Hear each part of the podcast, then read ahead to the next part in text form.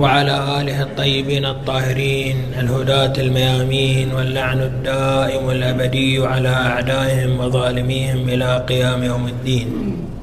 السلام عليكم أخواني المؤمنين ورحمة الله وبركاته. أوصيكم ونفسي بتقوى الله عز وجل. فإنها سبيل النجاة ووسيلة الفوز برحمة الله ورضوانه. قال تعالى بسم الله الرحمن الرحيم اعلموا أن الله يحيي الأرض بعد موتها. قد بينا لكم الآيات لعلكم تعقلون. إن المصدقين والمصدقات وأقرضوا الله قرضا حسنا وأقرضوا الله قرضا حسنا يضاعف لهم ولهم أجر كريم. والذين آمنوا بالله ورسله أولئك هم الصديقون والشهداء عند ربهم. والذين لهم أجرهم ونورهم. والذين كفروا وكذبوا بآياتنا أولئك أصحاب الجحيم. صدق الله العلي العظيم. تدور الديانات حول المعرفة وصدق الإيمان بالله عز وجل. أعمال الإنسان وما يقدمه الإنسان من عمل هو نتيجة تعكس مقدار إيمانه وارتباطه بالله عز وجل. حديثنا اليوم حول ظرفنا الذي نعيشه في زمان غيبة الإمام المنتظر عجل الله تعالى فرجه الشريف. قد يظن البعض أننا لم ندرك زمان رسول الله فنكون من أصحابه. ولم ندرك زمان علي ولم ندرك زمان الحسن والحسين. وربما لن ندرك زمان ظهور الإمام الحجة عجل الله تعالى فرجه الشريف.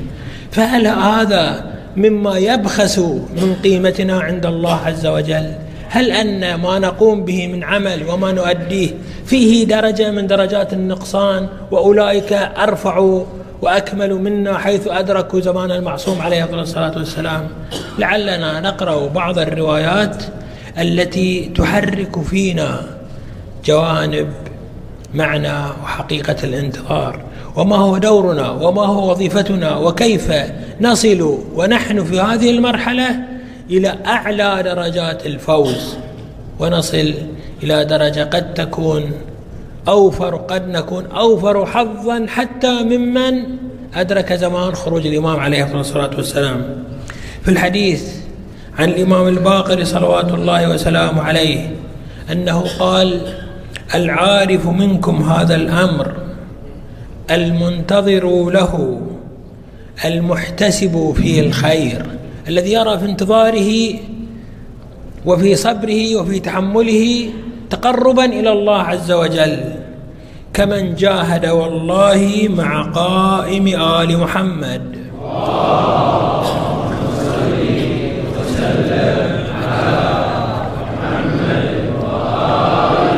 أنت لا تقل أنت لا تقل مرتبة ومقاما وأجرا وثوابا عند من أدرك زمان خروج الإمام عليه الصلاة والسلام.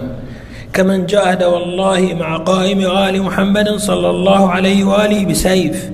بل والله كمن جاهد مع رسول الله صلى الله عليه وآله بسيفه مو أنت فقط في مقام من أدرك الإمام الحجة بل أنت كمن كان مع رسول الله وجاهد بين يدي رسول الله صلى الله عليه وآله. يا لكرم الله عز وجل.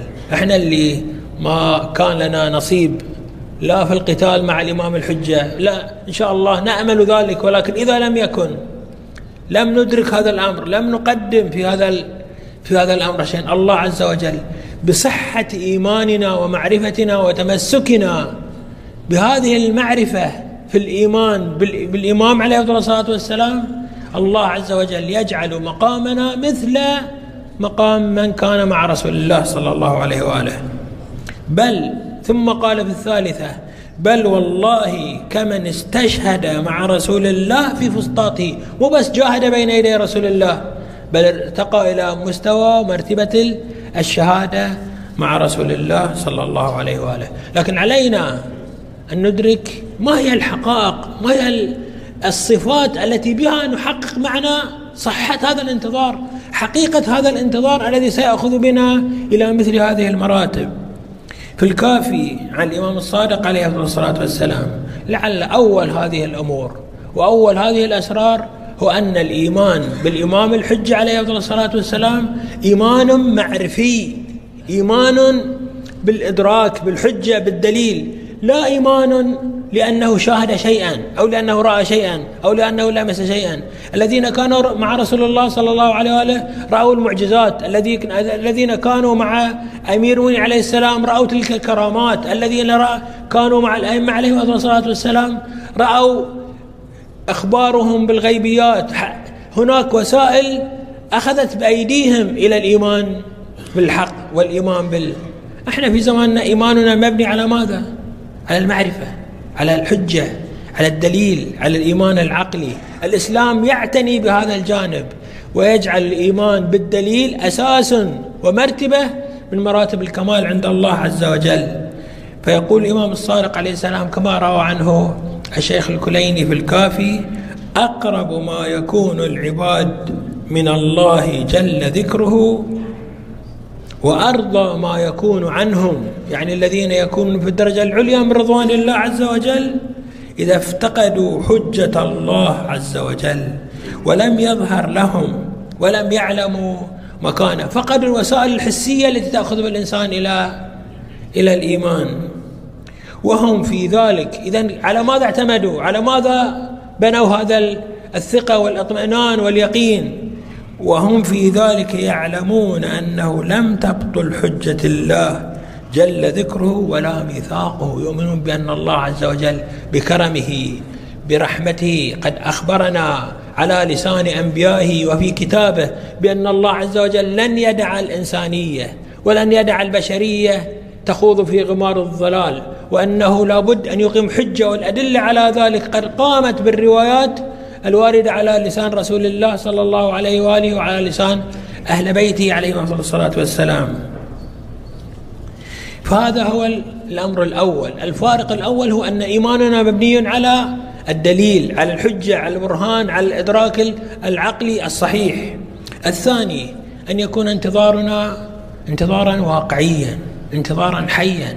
لا كمن ينتظر امرا غائب عن وجدانه غائب عن شعوره. يجب أن يكون هذا الانتظار فاعلا في حياتنا فاعلا في كل يوم كل لحظة. يجب أن يكون الإنسان على حالة من حالات التوقع حالة من حالات الانتظار. صحيح الانتظار عامل نفسي الانتظار حقيقة نفسية ولكن هذه الحقيقة النفسية تغلب على وجدان الإنسان.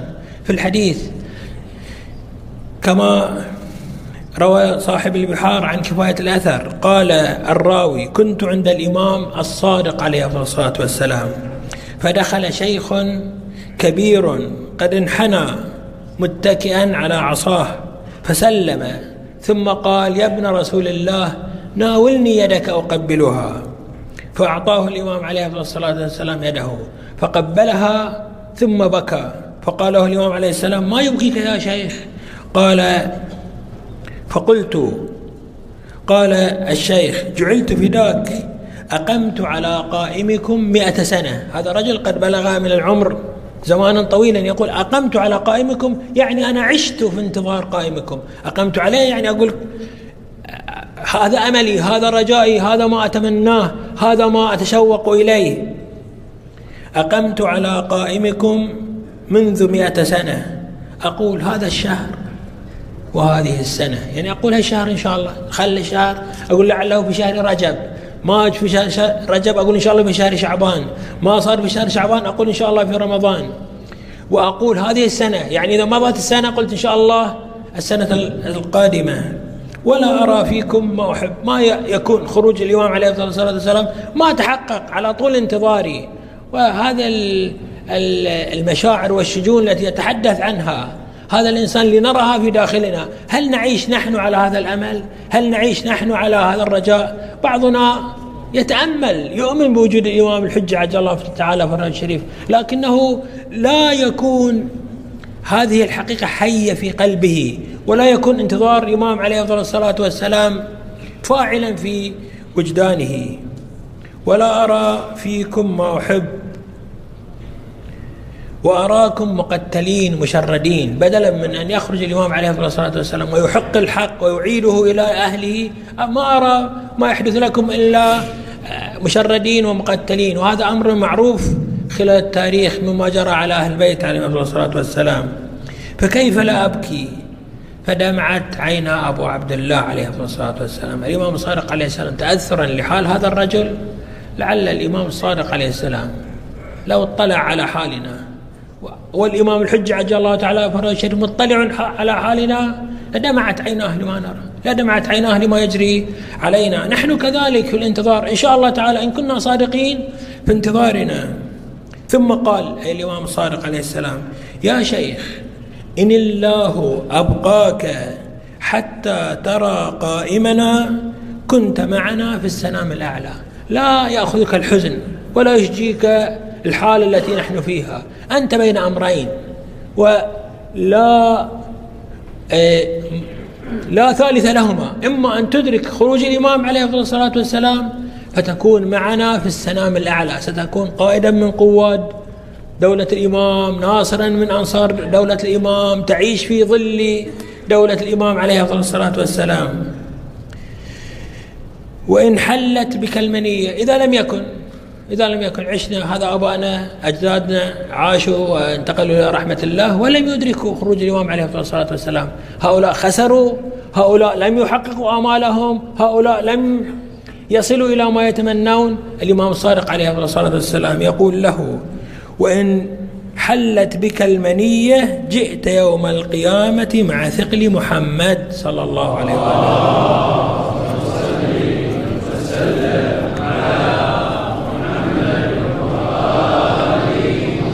الإمام صادق عليه السلام يقول أنت فائز أنت منتصر أنت محقق أملك على كلا الاحتمالين.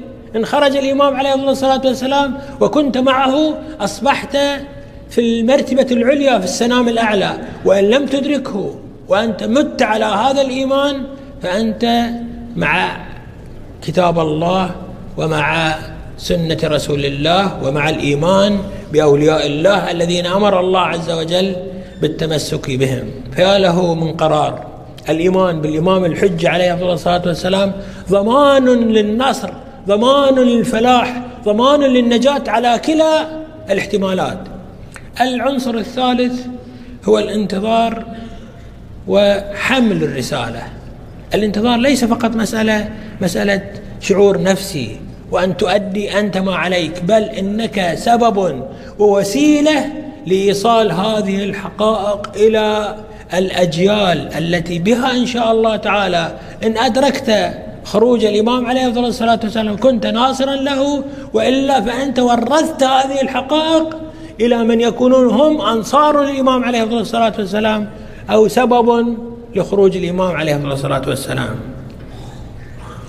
ففي الحديث الذي ينقله الشيخ الكليني أيضا في الكافي عن عمار الصاباطي قلت للإمام الصادق عليه الصلاة والسلام العبادة مع الإمام منكم المستتر في زمان عدم الظهور في زمان عدم آه، آه، حكم أئمة أهل البيت عليهم الصلاة والسلام. أفضل أم العبادة في زمان الظهور الحق ودولته مع الإمام الظاهر منكم؟ فقال عليه السلام يا عمار صدقة السر أفضل من صدقة العلانية. وهذا الجواب واضح بأنه أنتم في زمان الغيبة في زمان الاستتار كمن يتصدق سرا. الذي يكون في زمان الإمام ظهور الإمام عليه الصلاة والسلام كأنه يتصدق جهرا.